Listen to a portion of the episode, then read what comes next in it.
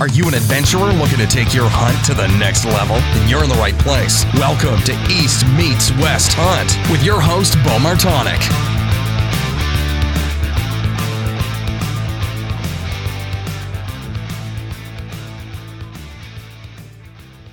All right, we are live.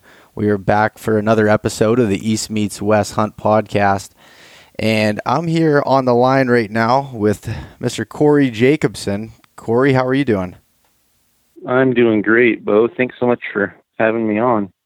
Yeah, so uh, how's the weather out in Idaho?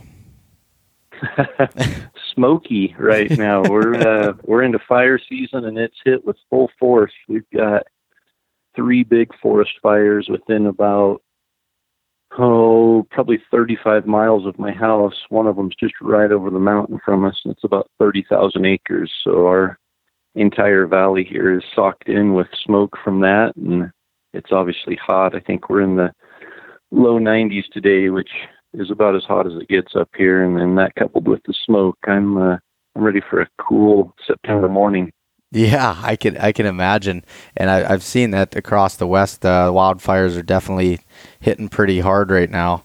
So I, I, didn't know if that was affecting your area or not, but we uh, yeah, you know, and it's it's kind of the the area we live in. We we get that each fall, and some some summers are worse than others. But this summer's definitely it's early, and we have a long time to go before we have any hopeful rainstorms. It'll kind of knock them down a bit. Yeah. Yeah. So, uh, Corey, what I want to do is get into a, a brief introduction of yourself and kind of what you do with Elk 101 and Elk University, and uh, then we can dive right into uh, the main topic of elk hunting. For sure. Yeah. No, I, I, uh, my background's in engineering, and so I think you know it's important to mention because uh, hopefully, as people listen along, they'll understand some of the the thinking process there. But I realized after about 10 years in engineering that that wasn't the direction I wanted to go as far as employment and lifestyle. So actually quit engineering and started a construction company. And then during that, uh, launched a website, elk101.com. And it was more focused on just blog style, you know, elk hunting adventure type of a thing. And I quickly realized there were a lot of people with a lot of questions. And it turned into you know more of a resource for elk hunters, uh, regardless of experience level. So there's you know the the goal is to really create as much information as possible there with articles and videos and you know the chat forums and everything and become a resource that people can go to for whether it's entertainment or education or anything in between uh, that deals with elk hunting. I think the goal was to make sure it's on Elk 101 and about five years ago, it got to the point where I was able to leave construction and have been able to focus on Elk 101 full time for about five years now. Oh, nice. That's um. So with Elk 101, you said it started out as kind of um, a blog and you know some articles there to help new and experienced elk hunters, but it seems like now it's uh, a lot more than than just the the blog and the articles.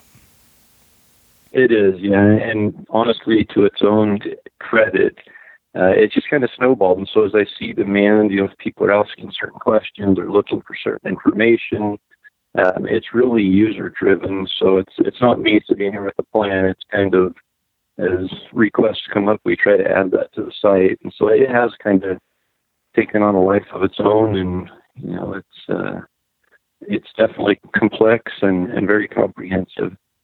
Yeah, no, definitely, and and in that you also have a, an online store as well. Yeah, so you know, several years ago, we just people would email all the time, "What boot should I get? What pack should I get?" And so we tell them, "Here, here's what I use," and send them a link to the manufacturer. Know, we had no sponsors or anything like that, so it was just basically us providing or me providing uh, my opinion on what I used and what I thought worked. And I, you know, a little light bulb went off, and I thought, we're sending hundreds of people to buy a pack from here. Why don't we just start selling them? And so we started the online store, really just carrying the gear that we used initially, and it's grown now to, you know, several hundred products and I would I don't know, but I'd guess probably a hundred or more brands that we carry, and yeah, some of it's obscure stuff that most people don't think about, but if it makes sense to carry, and somebody might use it. We definitely stock it and ship it. Gotcha. So with with that being said, and the whole Elk 101 platform, in 2016 you launched a, a program called Elk University, and that is something that that I've been a part of from the beginning. When and my listeners have heard me say this before, but 2016 was my first year of heading west and and going on my first elk hunt. So you know I was looking for as much information as possible but with scattered resources and everything else, with the internet has so many good things, but it's hard to you know go through the weeds and find out you know that that rows of you know information all in one place, and that was something that I found in the Elk University. So can you go a little bit into explaining what that exactly is? yeah, and you know, I probably back up a little we uh, we published Extreme Elk magazine for four years, and realized through that that as much as I loved the magazine and the content and everything about it, that print just I mean, it had a shelf life that really, you know, print's never going to completely go away, but I also realized we weren't able to reach the masses the way we could with digital. And so I started looking at options for taking the magazine digital and doing some other things to kind of keep up with the times, I guess. And through that, the idea of an online course, because you know, with everything we're doing at Elk 101, the goal of it is to increase the success of others. And, you know, whether it's through an article, a how to, a tip, a tactic, uh, the gear, whether it's, you know, anything we're doing, that's ultimately the bottom line is my goal with Elk 101 is to make others more successful. And really,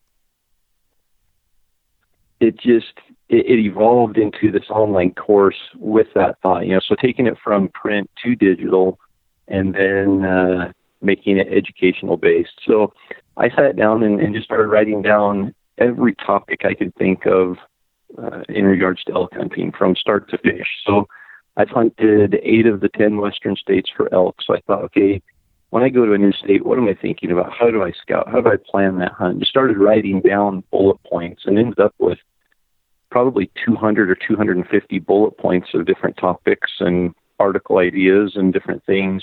And from that, organized it into kind of a chronological journey. So if somebody's never elk hunted before, they could start at the beginning of the University of Elk Hunting and go through the online course from start to finish and really understand everything, you know, every part of the process. So all the way from how do you obtain tags to go and hunt elk? What states offer elk hunting opportunities? What states offer over the counter where you can just show up and buy a tag versus which ones you have to apply for limited draw tags? Um, all the way through how to process an elk in the field, how to pack it out, and you know ultimately everything in between. And as I started, you know, creating this outline for it, I was able to break it down into about 17 sections. And within each section, there's, I think, two to four chapters. So there's a total of, I don't know, 55 or 56 chapters within 17 modules.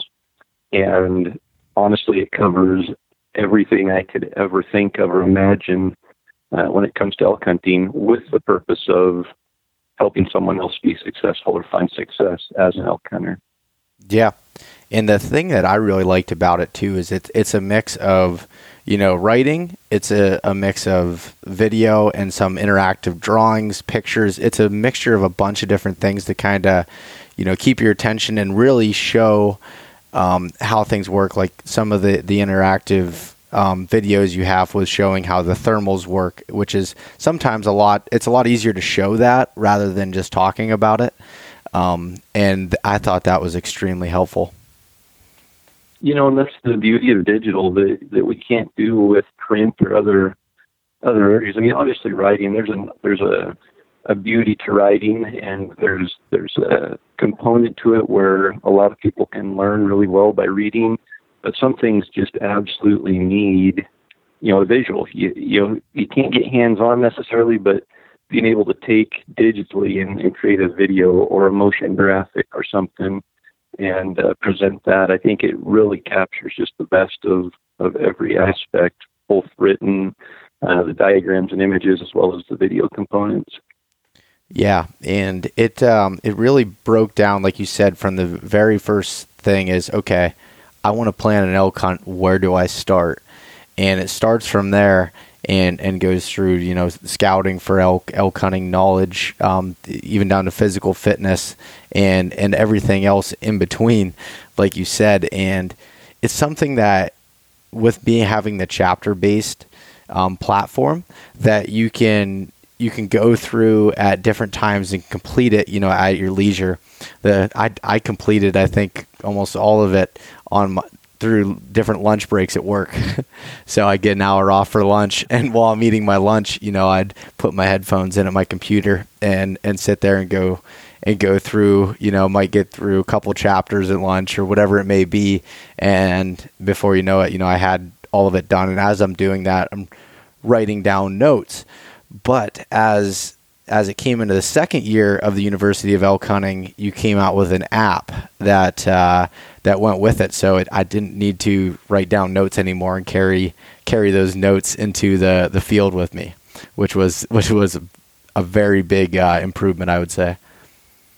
Totally, and that was a plan from the start. It just you know you have to get the the content, everything in place, but knowing how many people hunt in areas where you don't have cell service or you don't have a Wi-Fi connection, I definitely wanted to make sure that that information was available to take in the field. So the app obviously took a lot of work, but uh, the entire online course is available on the app. And, uh, you know, the videos are huge pieces, so you don't want to download all of the videos, but if there are videos, for instance, the video on, you know, the gutless method, how to process an elk in the field, or videos on setups or thermals or different things, you can download those within the app.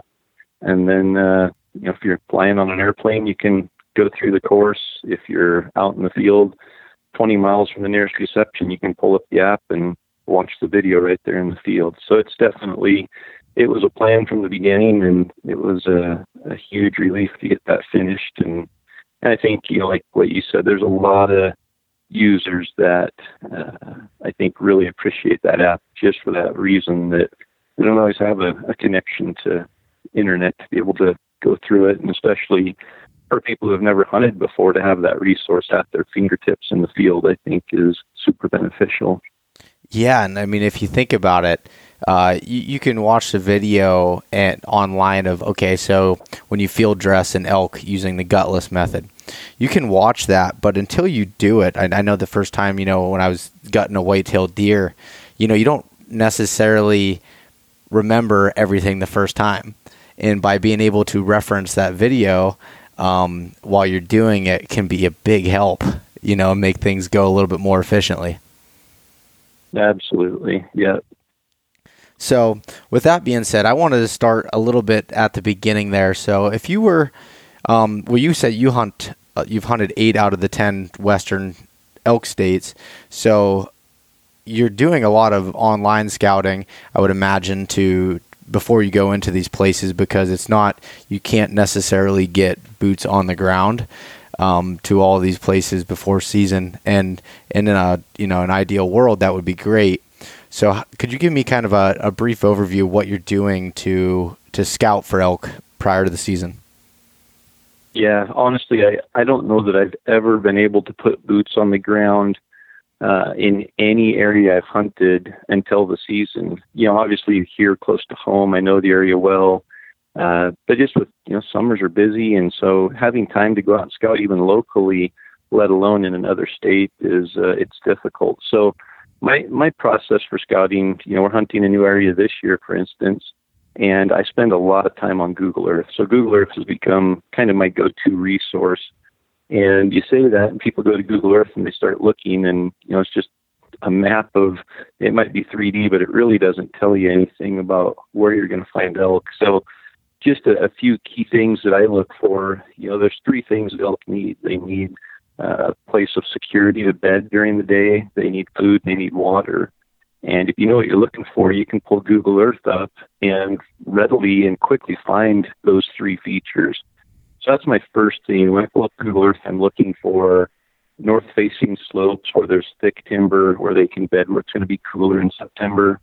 Uh, then I'm looking for food, which, you know, food is kind of hit and miss, but for the most part, an open ridge, uh, a grassy meadow, places where they're going to be able to browse uh, are going to be food sources. And then the cool thing about Google Earth is you can get different imagery dates. So I can find imagery from September. It might be from three years ago, but I can usually find imagery from August or September, and that'll really show me what water is available there during the time that I'm going to be there hunting. So I find those three key things, and then I start trying to triangulate them and really find them where they're in closer proximity to each other.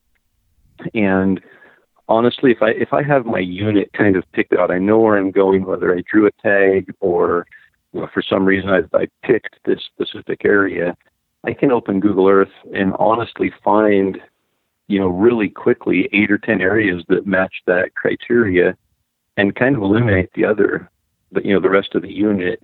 And then from there, they start looking at access. Is it close to a trailhead? Is it next to a road? Is it 20 miles back in? You know, all these different things. And what I'm really looking for is somewhere that's at least a half mile or a mile off of a road, uh, preferably if I have to climb over a ridge to get back into a basin to hunt that area, because that's going to eliminate, you know, 90% of the other hunters right there. But then I also, all of our hunting's on foot with our, with our packs on our back so I don't want an area that's going to be 12 miles back in to, to go and check out. So I really just find five or six areas that look good and start plugging that information into, uh, I use OnX, just their hunt membership on my cell phone. And with that app, I just plug in those waypoints and show up hopefully with a day to scout or something maybe before season, but typically not. Typically we get there and we're hunting from the time we get camp set up and just start going and checking out these areas. And so I would say 95% of my hunting's done uh, through e-scouting or not being able to, to go and actually see the area before we get there and hunt. Yeah, the when you you touched on a point there that that I found that was really important was using the historical imagery um, on Google Earth. And when you go back and, and find a time around September, there a lot of times you can also see where outfitters have base camp set up, and you know a lot of and where like trailheads have a lot of trucks at horse trailers and and things along those lines. Which absolutely, yeah. There, there's a ton of information that once you start diving into it and and kind of have an idea of what to look for, you know that imagery is is super powerful. Yeah, that uh, that that has been huge, and and from your online course, that was something that you know I, I use OnX, um, the Hunt app as well, and I, will do it from my computer. Go on and and start marking those areas and putting waypoints there. So then once you go out into the field, you have them, and like you said, you can and check those areas, um, and and see if uh, if your online scouting was true. If not, you know, kind of moving on to the next next area. Absolutely. Yeah, and just a, a warning for anybody who's not used Google Earth and then actually went to an area. Google Earth is a little deceptive. It's it's going to be a lot steeper and a lot more rugged than what Google Earth makes it look. And you know, every year I get on and I look, I'm like, oh, that's not too bad. It's a thousand vertical feet. We can probably hike that in an hour, and then you get there and realize it's it's a thousand vertical feet, like almost straight straight up. And that is one thing to keep in mind you're on Google Earth. That if it looks steep, it's going to be really steep.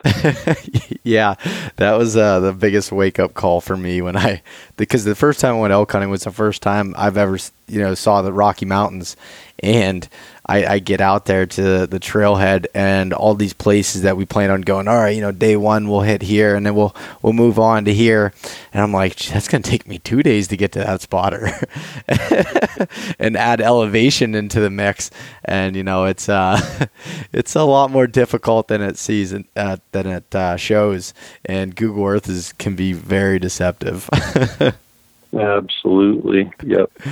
but anyways uh, kind of moving on from from scouting for elk um, I, I think a lot of times and, and again this is my assumption based off of what what I kind of did going into the first year was I, I did a lot of scouting and was able to find elk in those locations and I worked on my physical fitness, which I think that was a, a huge part of you know helping me out there. But the one thing where one area I really lacked on was actual elk hunting knowledge. So what to do when you you know get in close to to an elk, you know what I mean? And um, from a locating standpoint to actually killing them is a whole nother another story. You know what I mean? and I, I learned that very very quick. totally no, and, and honestly, that's for me. That's the thrill of elk hunting is that the strategy that comes from once you locate them to being able to to get set up and get a shot. And it's unlike any other hunting I've done. I mean, especially if you start talking about calling and, and getting into that, but then that becomes a whole another area that can be really intimidating. You know, just planning the hunt, scouting, all of that is is tough enough. But then you show up and actually have to implement a strategy and follow it, and that's a lifetime of experience there. So, just you know, I mean, even stepping back before we get into you know actual elk hunting knowledge is just elk knowledge, and you know the habits of elk and what they're doing and how they're using the landscape, how they're using the thermals, and you know how they move and timing of when they go to bed and how long they stay in their bedding areas and all of these things are are so important to understand because once you understand that then you can actually implement a strategy based on you know a pretty solid understanding of what the elk are going to be doing and have a much better chance of actually not only locating them but then using your strategy whatever it might be um, but then yeah then once we get into locating them and, and like you said you located elk right away that's a huge part of being successful and, and being able to enjoy the hunt. I hear stories from people that go hunting and they spend eight days and they don't see a track, they don't hear a bugle, they don't see an elk, and I I don't have the patience for that myself, and I feel sorry for those who invest so much time and energy and finances to go and do it, and then to to just not be able to enjoy the full experience. And uh, so so locating elk is important, but then, like you said, from there, the knowledge of what to do and, and how to implement it, I think, is probably the the real key to being successful. Yeah. So it, it was it was funny. The first day that we hiked up in, um, once we drove 27 hours straight to get out to Colorado and uh, hiked, hike, started hiking up in from the trailhead. And um, the the first thing was the the main trailhead that uh, we pulled into, there was about, I, I, can't remember, 20, 25 vehicles there. And I, my heart, you know, instantly sank. And what then, once I realized that, you know, 90% of them were Subarus, um, you know, I was all right as a popular area for, um, you know, sightseeing and as the aspens start to change and everything. But uh, so then we went up to the secondary trailhead that was kind of up a four wheel drive only road, which just to let anybody know, um, if you're, you know, what what you think of a four wheel drive only road in uh, in the east is a lot different in the west. So. Uh, make sure that you do have a vehicle capable and the driving skills to be able to sometimes go up these roads. And I actually had called the the Forest Service ahead of time to make sure the roads were open and in good condition, because otherwise that can that can change up your plans a little bit if you can't uh, get into where you're where you're going to. But that was a definitely. I think that goes thing. back to you know having resources for your scouting. Yeah, just being able to know the national forest and be able to keep up to date on some of those road closures. And you know, here in Idaho, we've got a, a website. It's trails.idaho.gov, and we can go there and see you know the dates because some of our roads and trails close on certain dates. Some of them right in the middle of elk season, so you can show up on the 14th of September and be all excited and drive up into this road and then find out that on the next day they gate it and lock it. There's no motorized access in there. And so you know, some of those resources to kind of check into ahead of time are important as well. Yeah. So when we hiked up in, um, we got up to the top of this ridge, and there was an area I had marked um, bedding area down in this steep canyon. And one, I was trying to figure out how I would even get into the canyon, but uh, let off a, a, bugle from this this uh, one location, and it looked like a picture perfect, you know, spot to throw a bugle down in this canyon, and uh, excuse me, that we we didn't hear anything, and uh, sat there for about a minute, and all of a sudden a bull lit off right down on that north facing slope. As it was just about to get dark. He lit off a bugle, and that was like, you know, first night in there here in our first bugle, you know, and going elk hunting from you know driving 1,400 miles to to do that was unbelievable. It just was a great feeling. But then you know, what what do you do from there? Why was that bull you know in that location and everything? And what I'd like to get into a little bit, and and you started touching on there was elk knowledge and kind of how they're using the the wind and thermals to their advantage, which is something that. Uh, well, fr- coming from the Appalachian region, we, we deal with a lot of thermals with whitetail hunting and some of the, the steep terrain, but it's a, I would say it's still a lot different in the West. It can be, but I think you know, and, and you probably have a benefit coming from you know a mountainous area because mountain thermals are different than you know what, what a lot of people are used to when they think of wind and thermals when it comes to whitetail hunting. You know, and you place your stand or you know your the way you approach and different funnels and everything when you're whitetail hunting are important. But when you get to the mountains, you know the the thermals dictate all of the movements the elk are making. So the areas that they use to feed and bed in during the night are usually going to be at lower elevations in, a, in an area where the thermals are funneling down because the nighttime thermals are coming down when it's cooler and they're going to be able to smell any danger that's around them in the mountains above them. So if they were at the top of the mountain, we could, you know, walk right up to an elk basically, and as long as it couldn't see us and couldn't hear us, we could walk right up to it and touch it. And they know that, and since they spend every day of their life trying to survive from predators and other harsh elements, they they're pretty aware of what the thermals are doing, and they use them to their advantage. And then you know, as they're moving to their bedding area mid morning or early morning, they're moving with the thermals in their face so they can smell any danger ahead of them so they don't walk into into a dangerous situation. And again, the thermals are coming down at that time. And then once they get to their bedding area, which is usually a little higher on the mountain on a bench or somewhere, the thermals change right about then and it brings any scent up the mountain from behind them. And so just that understanding the elk location, where they're spending the night, where they are at different times, you can almost start to pick it apart and say, well, if the thermals are coming down, they're going to be, you know, here are the four pockets they're probably going to be feeding in during the night. And if the thermals are, you know, still coming down at 9 a.m. and then they switch at 10 a.m., this is probably going to be a ridge that they might use to travel from there. And here's a really nice bench where they're going to be protected by the thermals. And just that that simple understanding. I, I stressed all the time the importance of wind. And when you're elk hunting, every move you make, every time you, you move to approach an elk, to set up on an elk, to call the elk in, you know, it's all dictated around the wind and understanding what the thermals are doing, not only right then, but what they're going to be doing in 10 minutes, in 30 minutes, in an hour, whatever it might be.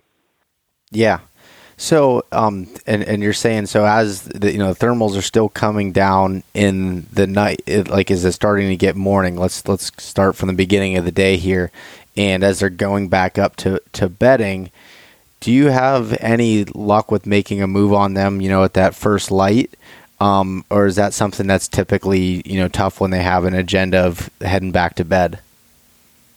Definitely, no. That's a, a great question. I think so many hunters look at that first light and last light is the prime time to hunt. And it's definitely the time where elk are very active. Um, you're going to see them typically on the move or as they get to their feeding area.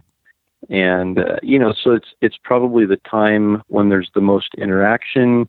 And I think people sometimes look at that as, hey, that's my best chance. But like you mentioned, first thing in the morning, elk are they're in the low country, they're in their their feeding areas, they're grabbing a bite to eat. There's probably water close by, they're getting a drink. And then as they realize, hey, it's getting close to when the thermals are going to change, we need to head to our bedding area and start moving up the mountain. So they're traveling on a ridge or something, moving up in elevation with the thermal still coming down so they can you know, be aware of any danger.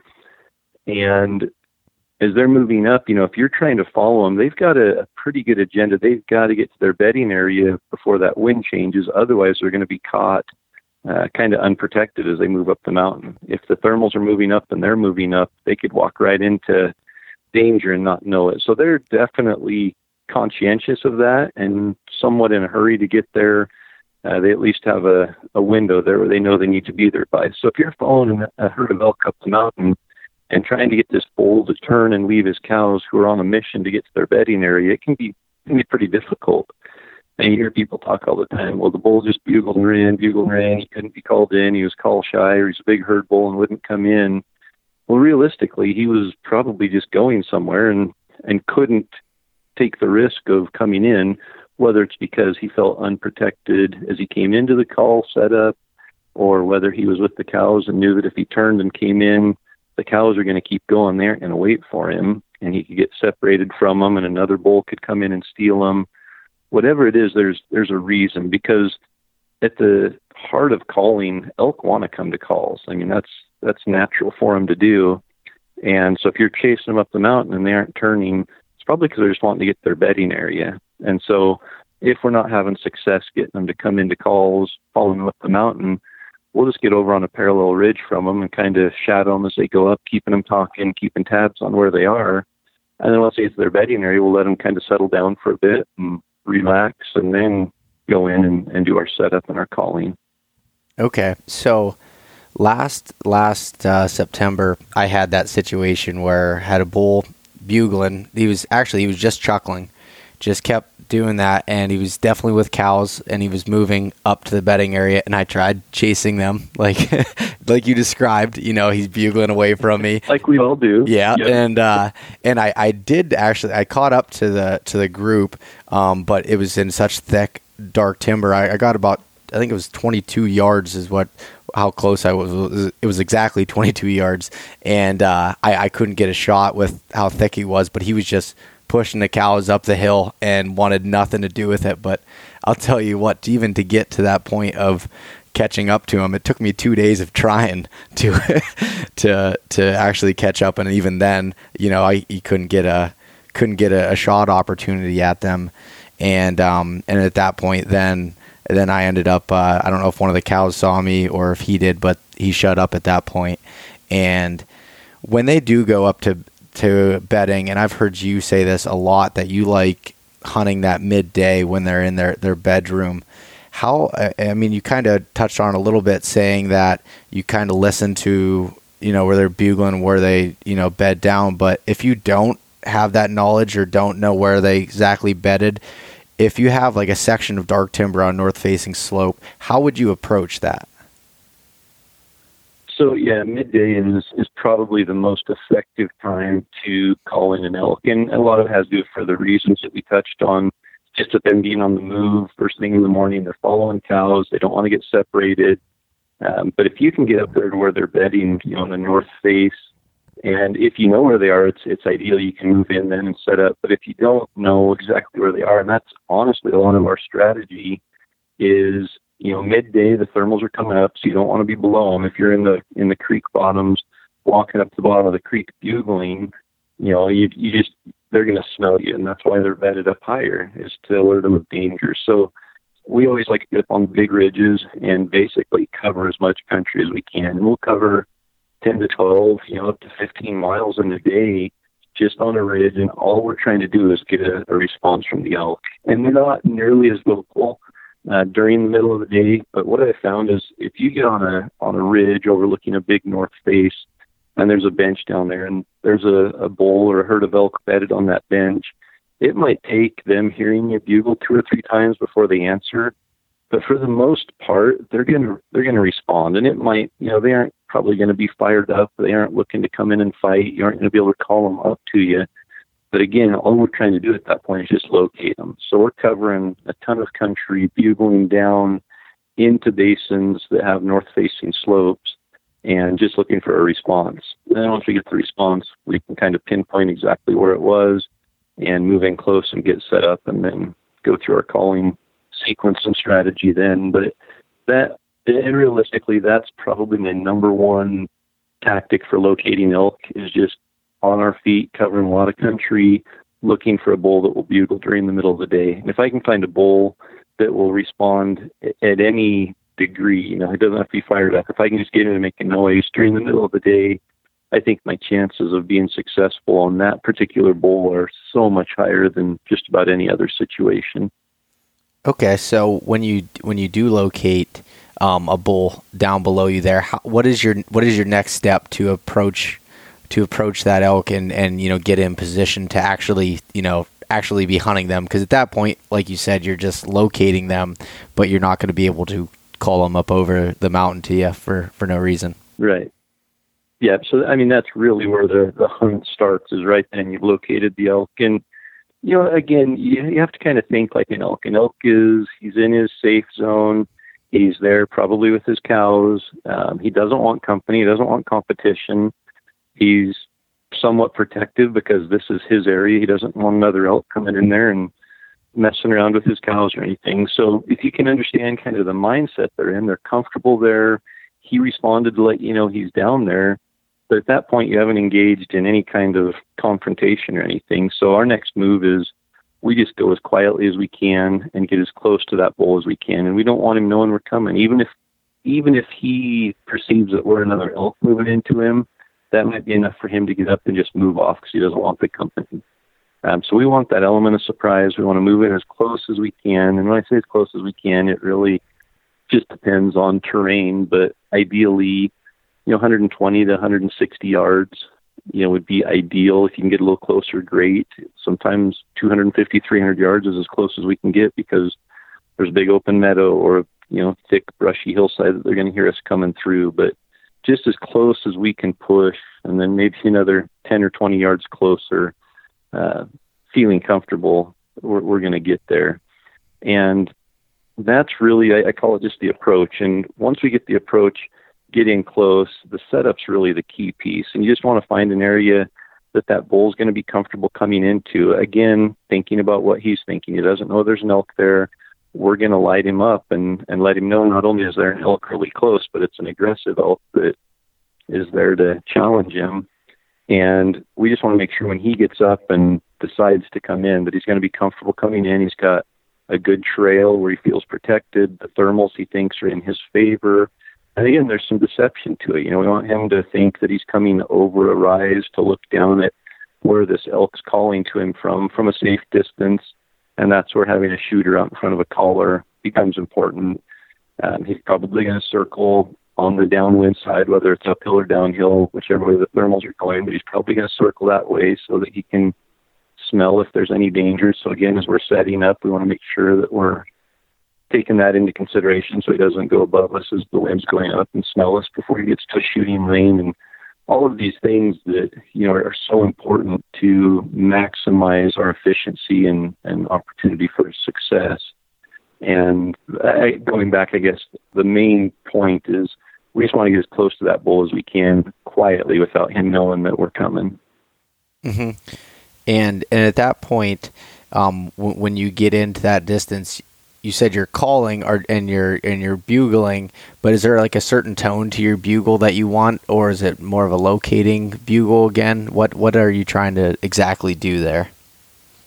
Yeah, you know, and the calling, you know, before I got into the, the sequence that we use and everything, I just wanted to stress a couple things. Number one, I don't think there's anything more exciting than calling to an elk, and you know, just the sound that they make, the thought that you're calling to an 800 pound animal with a great big set of antlers on his head and convincing him you're another elk and here he comes charging in either because he wants to breed or he wants to fight.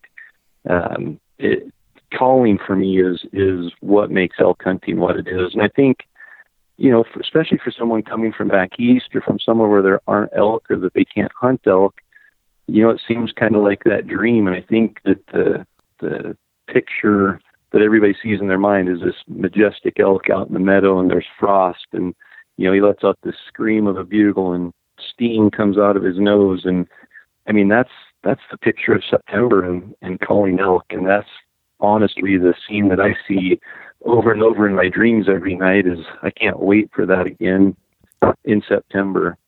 And then, you know, the other thing is calling can be intimidating. And the sequence that I use for calling and the strategy that I use for calling is super simple. And the reality is, elk are simple animals. I think we overcomplicate hunting sometimes to a point where we start injecting our own thoughts and you know our own strategies into it. But when you break it down, if an elk or really any animal is responding to calls, there's a reason for it. And if we understand the reasons why they're calling, it becomes really easy to fit our calling strategy into those reasons. And for an elk, I mean, there's really only two things that are going to make a, a bull elk come into calls.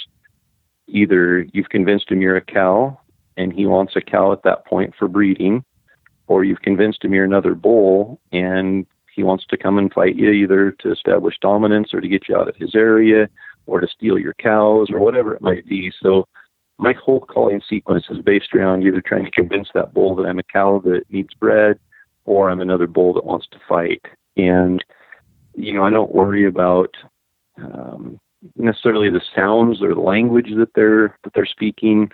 Those are really emotion based uh, strategies. So I put emotion into my call and it's something that you know I kind of have to become an elk. You just have to put yourself into that elk skin and say, if I was another elk and I wanted to get this elk in my face to fight right now, not what would I say, but how would I say it? And you just put that aggression into it, let him know that you aren't happy with him and you want to fight. And so our sequence is simple. If if there's a caller and a shooter, the caller's back behind 50 or 60 yards, the shooter's set out out in front, and the caller has the responsibility just to bring that bull into the shooting lane. And we start off with just a cow call or two, just simple cow calls. And again, we've moved in. We're close to this elk, 120, 150 yards away. He doesn't know we're there. We let out this cow call. Typically, you're going to get a response from a bull during the rut. And again, we aren't concerned about what he's saying. I'm not concerned about how excited he is or anything. I might let out a cow call. and I can tell he just instantly hammers and screams and says, I'm interested in a cow. And maybe he gets up and walks all the way in from that one or two cow calls. But for the most part, what I found is cow calls, if they come in, they're going to be a little more cautious. They're going to expect that cow to come to them because the cow is there. It's the, you know, the rut. The cows are ready to be bred. Typically, if a bull bugles, he can get a cow to come to him. So what I found is cow calling is effective to get them to talk, but it's not always the most effective way to get them to come into a setup. But what I have found is if you can challenge that bull. So again, we've cow called. He thinks there's a cow there. He thinks the cow is by herself, and he bugles and basically invites the cow to to come to him. And we just hammer him immediately with a challenge bugle. And that challenge bugle is it takes him by surprise. He doesn't know there's a bull there he's just talked to this cow that he thinks is alone, and now this bull is there, and he's challenging him and basically saying, you know, don't talk to my cow, come up here and fight me. And you've got to put that emotion into it. That you've got to be mad at that bull for talking to your cow. You've got to scream at him and tell him it's not okay, and that you're issuing a challenge to come and fight. And it's it's an incredibly effective strategy, and it's incredibly simple. And so we just do the same thing over and over if he doesn't come in that first time, we cow call again. A couple times, maybe we'll wait 30 seconds, cow call again until he responds. And once he responds, we immediately hammer him with another challenge bugle and just found that, you know, repeating that process anywhere from one to 10 or 15 times usually is enough to trip that trigger and, and elicit that emotion in him that, okay, I'm going to go in and fight. He's challenged me and he's in my home turf. I'm going to go in and protect it and protect the cows, and I'm going to go in there and run him off. So when you're when you're doing that, um, if say he's not coming in, but he's answering your calls, are at that point are you trying to move closer and really get inside his comfort zone, inside his you know bedroom, and really push his buttons more, or what? What's kind of your strategy there? You know, there's a, there's a couple things. The first thing that I'll try uh, if calling isn't immediately breaking them loose, I'll rake a tree. And so elk show their dominance. They display their dominance by taking their antlers and basically just thrashing pine trees, you know, whether it's a sapling or just some dead branches there, but they really just start thrashing it, trying to make a, a bit of a ruckus. And so I'll just pick up a stick and simulate that, you know, I'll thrash a tree and break off a, a bunch of dead limbs off of it or, you know, rip the bark off of a sapling and uh, simulate that to display dominance. And sometimes that's enough. You know, we've we've challenged them. Now we're threatening their dominance. Sometimes that's what it takes to to break them loose and get them to come in. Uh, if they still don't come in, there's probably something holding them up, and whether it's you know, they can see where the calls are coming from and they aren't convinced there's an elk there, or they're downhill and they don't want to come uphill to the call because of a, a physical disadvantage, or they've got cows that are up milling around. They don't want to take a chance of leaving them. There's typically a reason why they aren't coming in. And so we try to you know, understand what that is. Is it because he doesn't feel safe coming into the setup? Is he? Are we just not close enough to pose a, a real threat? And so at that point, if we, you know, if we're 300 yards off, we'll probably say, yeah, we've got to get closer and put some pressure on him. But rarely have I gotten in close on an elk and put real pressure on them where they haven't come in. It's just, you know, it's it's a reaction that they respond to. They come in to either fight you or to chase you away. And again, if they're bedded down, the cows aren't moving. They really have no reason to run. And every once in a while, you know, if you're in a heavily pressured area where there's a lot of other hunters, they might, you know, recognize that hey, there's a lot of danger in this area. I'm not taking a chance, and they'll get their cows and round them up and move out. So it's kind of just understanding, you know, maybe a little more at that point of what's going on, what might be keeping him from coming in, and then adjusting whether that's moving in closer, uh, whether that's you know, trying some other tactics that you can add to that calling sequence. Uh, but just that understanding of hey, it's not working. We've got to we've got to change it up. And honestly, I'm a very impatient person and very aggressive when it comes to hunting. So if after four or five minutes we're just in that stalemate and kind of locked down there, I'm usually trying a, another tactic and working it from another angle. Okay, so like I mean, the main thing that you know I'm taking out of that, and and also you know i have definitely identified a bunch of mistakes I've made, and uh, kind of being able to to see where the, those problems were at, but um, is really just putting emotion into it and trying to obviously be that that other bull and and elk that's there to try to to you know trick them um, essentially to to come up and, and into your into your lap when well, I, I, can think of too my one mistake that I didn't pick up on from from listening to you and some other people in the past when you were talking about going through those bedding areas midday. I wasn't running the complete ridge tops and I was kind of going through the middle of it running the benches and that screwed me a couple times with you know bumping elk out of their beds and everything else so uh, again what I'm picking up is you're being aggressive, but you're still not being reckless with it either. And and that's definitely something that that I think uh, that I'm going to take as a as a big note out of this. Totally, and and when I say aggressive, it's not a, a reckless aggression. You know, we're definitely calculating the thermals are doing, how we approach it. Um, the aggression comes from pushing the envelope in, and I think you know, it's so hard because calling can be difficult, learning all these different calls. Uh, it really takes away from confidence people might have in their ability to call. And if you aren't confident, you're definitely not going to be as aggressive. And so, a simplified approach, uh, you only have to basically know how call a challenge bugle and location bugle. And I, I feel that that's going to work in 90% of the situations you're in uh, during the rut. And so that gives people confidence. If all they have to do is master three different sounds, that's not overwhelming. You know, it's, still not easy to learn, but it can be done with a little bit of practice, and so it gives confidence. That confidence, I think, gives you the the ability to be aggressive. And yeah, you'd mentioned you, know, you get on maybe the same level and kind of side hill and bugle. A couple advantages to being a higher. First off, if the elk happen to be 100 yards above you, and you know you walk right in within 100 yards of them and let out a bugle, it's really easy for them to take 20 steps and get above you and smell you and realize there's danger. Uh, so being on the actual ridge top, elk usually aren't going to bed right on an open ridge, so you don't run that risk of them winding you. The other thing is when you bugle from a ridge top, you're able to touch pretty much every corner of the basin on both sides of that ridge. Whereas if you're mid mountain, sometimes you can't even hear, you know, a response from an elk that's just around a little finger ridge from you on the same elevation. So it just gives you a better opportunity to broadcast those calls out there and maybe reach a lot bigger landscape than what you can do mid mountain. Yeah, and and from the area I was hunting in last year, I was up around eleven thousand feet, and so like uh, I guess would you say that you would run kind of tree line at that point since the ridge is a lot higher up from there? You know, that's a great point. Um, all of my strategy is in timbered area. When you get to Colorado where you're hunting 11, 12,000 feet you have timberline, sometimes the elk habits actually reverse and they actually bed lower than where they feed, so they'll go up above timberline to feed during the night.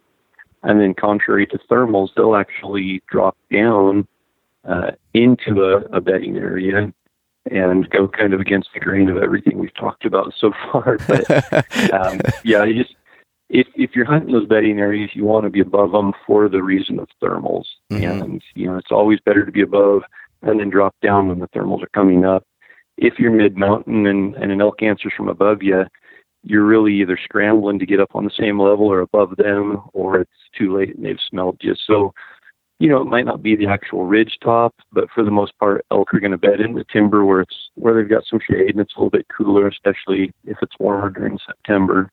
Yeah. So yeah, getting up above that timberline right at timberline even, and and kind of approaching it from that angle. Yeah, and that's it's funny you say that because uh, that's that's what I was thinking. I'm like, it doesn't make sense because a couple of the mornings I decided to sit up on this cliff edge and watch the high country through the glass, and there as it got light, there was elk up in the high country, and they dropped down into the timber. And I'm like, this isn't making sense, you know, from a from a thermal standpoint. And I was just yeah, and again, I was kind of lost with, with, figuring out at that point. But once they get in their beds, they're the thermals aren't going to they're going to still be doing coming uphill once it, the sun warms up the mountain there, and so running right above that tree line would be your best bet. Yeah, and honestly, they're probably not bedding too far down into the timber, uh, so they can still use their eyes and see if there's any danger above them. They smell anything that's coming below them, and then they can you know, either look up on an open hillside and see if there's danger approaching, or maybe they head underneath a big shale slide or a really thick brushy area where they're going to be able to hear anything trying to approach them from above. So they really, I mean, when they bed down, they're pretty much protected from every angle by one of their senses. Okay. All right, yeah, that that uh, definitely makes sense. So when you're setting up on the elk, going back to that a little bit, um, you talked about if you have two people with you, but what if you're by yourself? How would you change your your calling strategy? You know, it's really the same. You've got to elicit the same, you know, response from the elk. The thing that you don't have, you know, if there's two people, if you have a caller and a shooter, the benefit is the elk's attention is on the caller. And so the shooter's out there, he's he's a silent killer, you know, he's out there and and that elk's coming by not even realizing there's anything there that poses a threat. And when you hunt by yourself, you have to become the caller and the shooter. So you have to convince that elk that either the sounds are coming farther behind you and make that elk, you know, go and look for that sound past where you really are. So you're becoming kind of a ventriloquist. You're throwing the sounds behind you. Uh, but the key to it is is the setup and making sure you're set up in a place where that bull really has to come all the way to the sound before he can get a, a visual. If you're set up 100 yards across an open hillside and you're behind the last tree there, and that bull comes to the, the edge of the other side of the opening and looks down there and can tell exactly where that sound's coming from and doesn't see an elk, he's not coming any closer.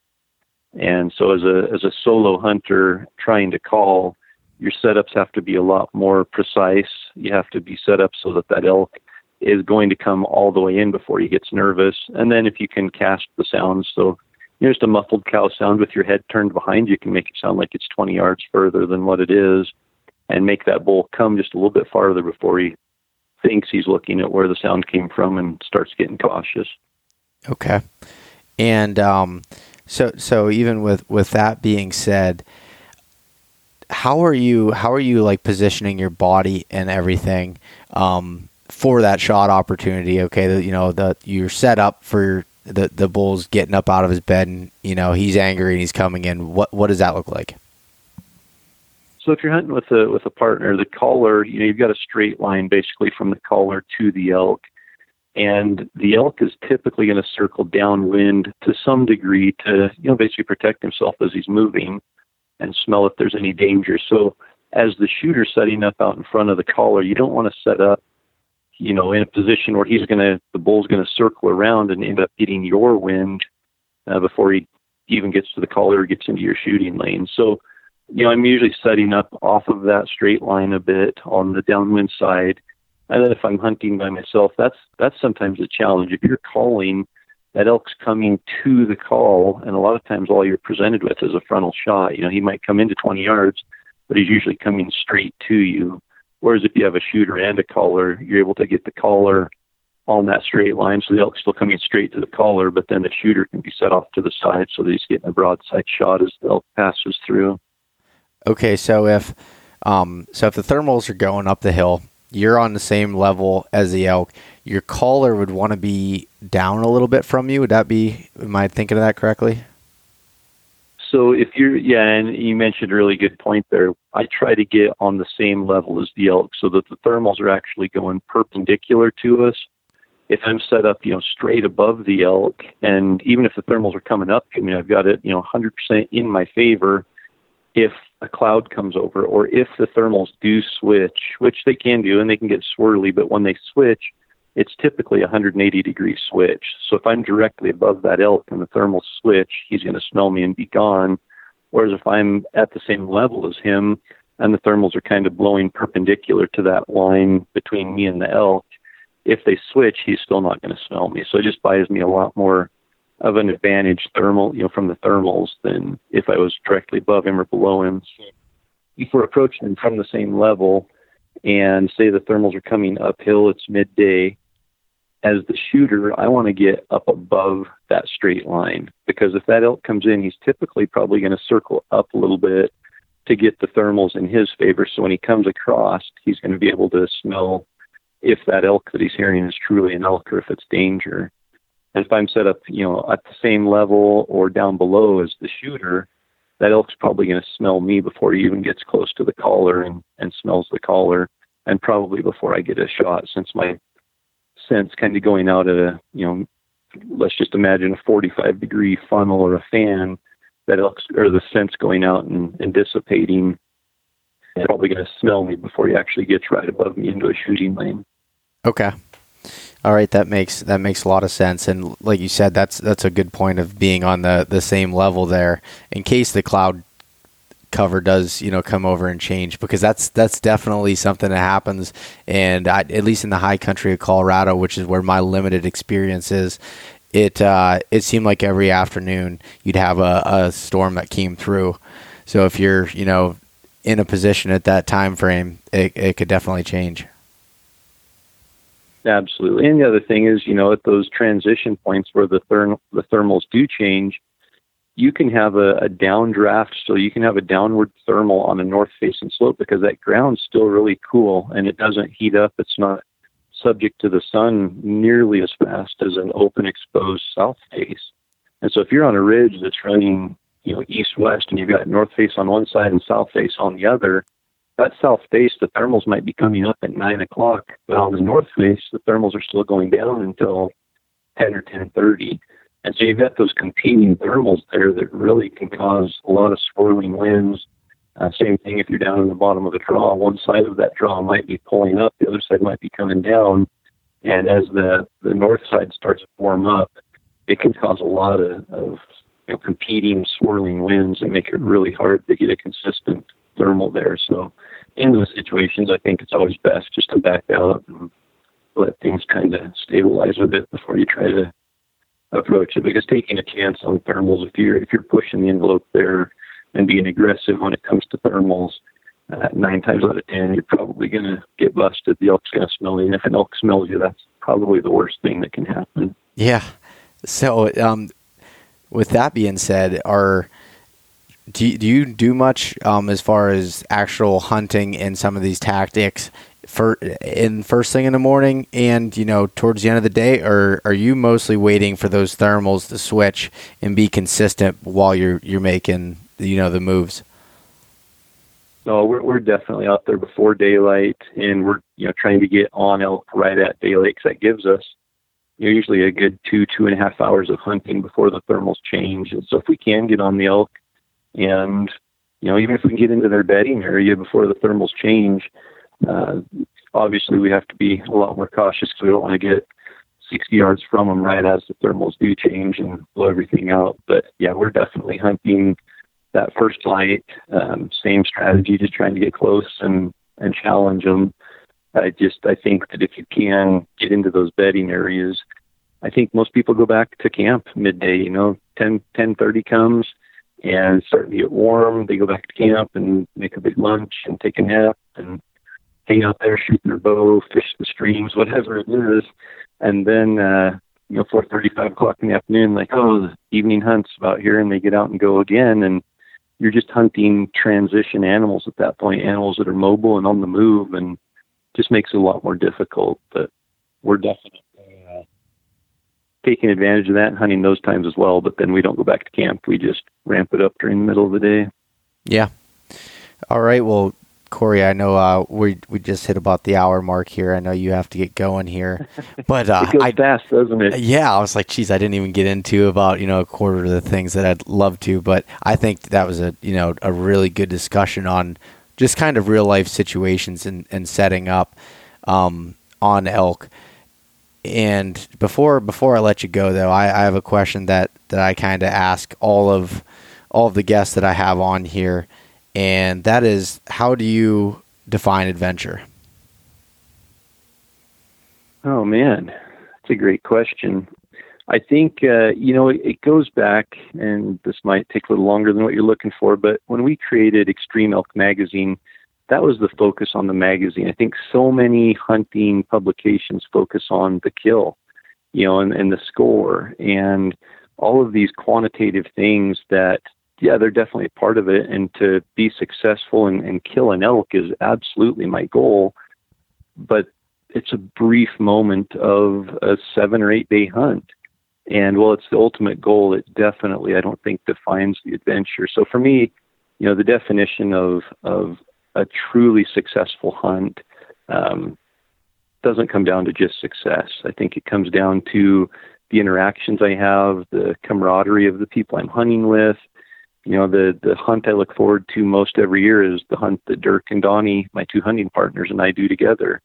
And it's just because that's our time to be in our element, doing what we love to do, and you know, just that that teamwork, the friendship, everything that goes into it. Um, obviously, you know, it's it's hard to call it an adventure if we're not getting into elk and not employing any of our skills and not getting any closer to our goal of of being successful but that adventure, if I if I was to define adventure, it's the the pursuit of something that brings great joy and and excitement to what you're doing. And I can't think of a of a more exciting and thrilling adventure than chasing elk, especially with a with a bow and arrow during the rut in the fall. Yeah, man, I uh, yeah, I have chills thinking about that, and the fact that it's only, you know, for me a month away, and maybe even sooner for you. I'm not sure when when you're starting your hunts, but man, it's coming soon. It is. We leave uh, three weeks from this Friday to uh, go to Oregon and hunt Roosevelt elk for the first time over in Oregon. So again, brand new area, brand new hunt, new species of elk. You know, uh, definitely a learning curve there, but super excited to go over and employ some of the things that I've learned about the area and the animal. Yeah, that'll be that'll be really cool. Um, but before we before we go here, Corey, um, like I said, I, I could uh, talk to you about elk hunting and, and business and a million different things here, but uh, we'll we'll be cognizant of your time and and where can we find some more information on on what you're doing and what, what you're doing with Elk 101 and the University of Elk Hunting? For sure. Yeah. So we've got, you know, I've got a, a personal Instagram page. It's just Corey Jacobsen dot Elk 101, and then obviously we have the Elk 101 Instagram page, which we're really close to 100,000 followers there. So if somebody wanted to go and tip the scale for us and get us there uh, here in the next week or so, I'm pretty confident we'll hit it. But uh, we've got a lot of a lot of cool content on Instagram. Uh, we've got a YouTube channel for Elk 101, a lot of videos and films and different things out there. Uh, and then the website itself is, you know, like as we mentioned at the beginning, just a great resource and a ton of articles. I think there's, I don't know, 300 and some articles about elk hunting out there you can go, you know, tons of videos on the website. Uh, it's just elk101.com. And then if someone was interested in the in the online course, Uh, it's the University of Elk Hunting. If they just go to elk101.com, click on the link for the online course, and there's a really good overview that kind of goes through a lot of the content and explains the course and some of the, the benefits of it. You know, the like you mentioned, the mobile app. Uh, there's a lot of discounts. If somebody's a member of the online course, they get a 15% discount in the Elk 101 store. So for buying gear, you know, if you're buying a backpack and a set of boots and some clothing, it pretty much pays for the online course right there in the 15% discount. Uh, and then there's a lot of other things. We have a private Facebook group for online course members that you get to get in there and interact with. I think we're over 3,000 members in the in the Facebook group now, and uh, I think we're around 14,000 members in the online course uh, wow. in general. But Yeah, so a lot of a lot of information there. Uh, and again, if if the online course isn't for somebody, completely understand, and there's still a ton of of free content information that would definitely be worth checking out at elk101.com. But if they are interested in the course, I know you and I talked, and I created a discount code just before we jumped on the podcast here. And uh, if they if they get in and sign up for the course, and use the discount code East West. So just one word, East West. Uh, it'll save them 10 bucks when they get signed up for their uh, annual membership. And that, you know, the annual membership gives you full access for an entire year to the whole thing. It's not like you go through it once and you're done. You can go back and refresh, you know, relearn, go into areas, especially after season. I think it's so important to go through it again and kind of apply what you learned and what you saw to, to what's taught there in the online course.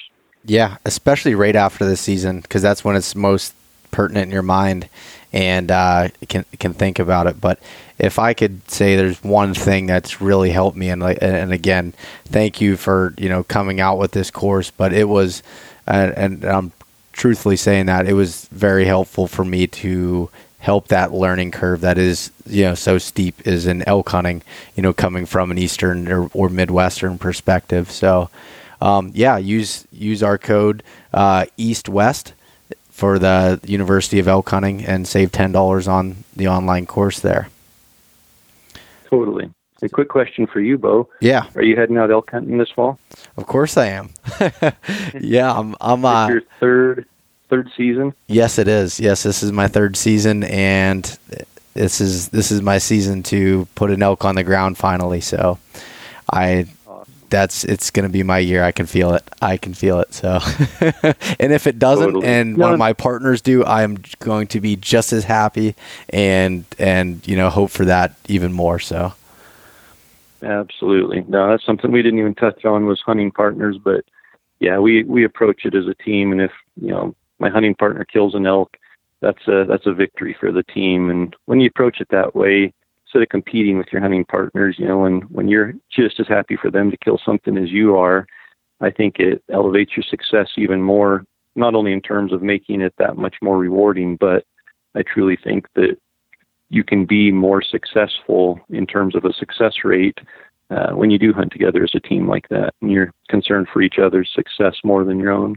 Yeah, no, definitely, and that's that's the way I look at it, and I'm I'm extremely excited for this year. I'm not sure how long I'm going out yet. I have some complications with uh, my job right now to to figure that out, but it'll at least be a week of hunting, potentially longer. And uh, no matter what it is, you know, make the best of it and and make try to make it happen. But uh, totally. and, and, and you you can always just you can always just quit your job and then you can hunt the whole month. Well, that's kind of, yeah, uh, yeah. And, and, actually, Corey, I'm, uh, I'm I'm going to be getting laid off at some point, and uh, I'm, it's either going to be the beginning of September or October, so that depends on what time, oh, time man. I get off. so it's not a matter of being stuck at work and, and not getting to hunt. It's just you might get to hunt extra Yes, exactly. and I've talked about that on a podcast before, but I'm the only person that would be happy to be laid off during, you know, hunting season, or I guess hunters as a whole are okay with that. And, and I'm a, an environmental and safety engineer, so I, uh, getting out of the office for extended period of time is awesome. That's right. well, good luck on that front. Yeah, thank you, and, and good luck to your hunts. But one last note, Corey. Um, one thing you didn't mention, and again, you you never do. It seems like on the podcast is you are was it ten times world elk calling champion? or is it 11 now? Yeah, you know, it's yeah, it's great you bringing that up. But the thing, I, I just I don't want anyone to think that they have to be a great caller to to successfully calling elk because it's not. It's I was a great caller when I was younger, and I was a terrible elk hunter. So I'd much rather hunt with somebody that that uh, has the you know maybe the the predator skills and the instinct to be a good hunter and know what to do and when to do it than somebody who's a great caller. So it's certainly not a, a prerequisite to being a successful elk hunter or an elk caller.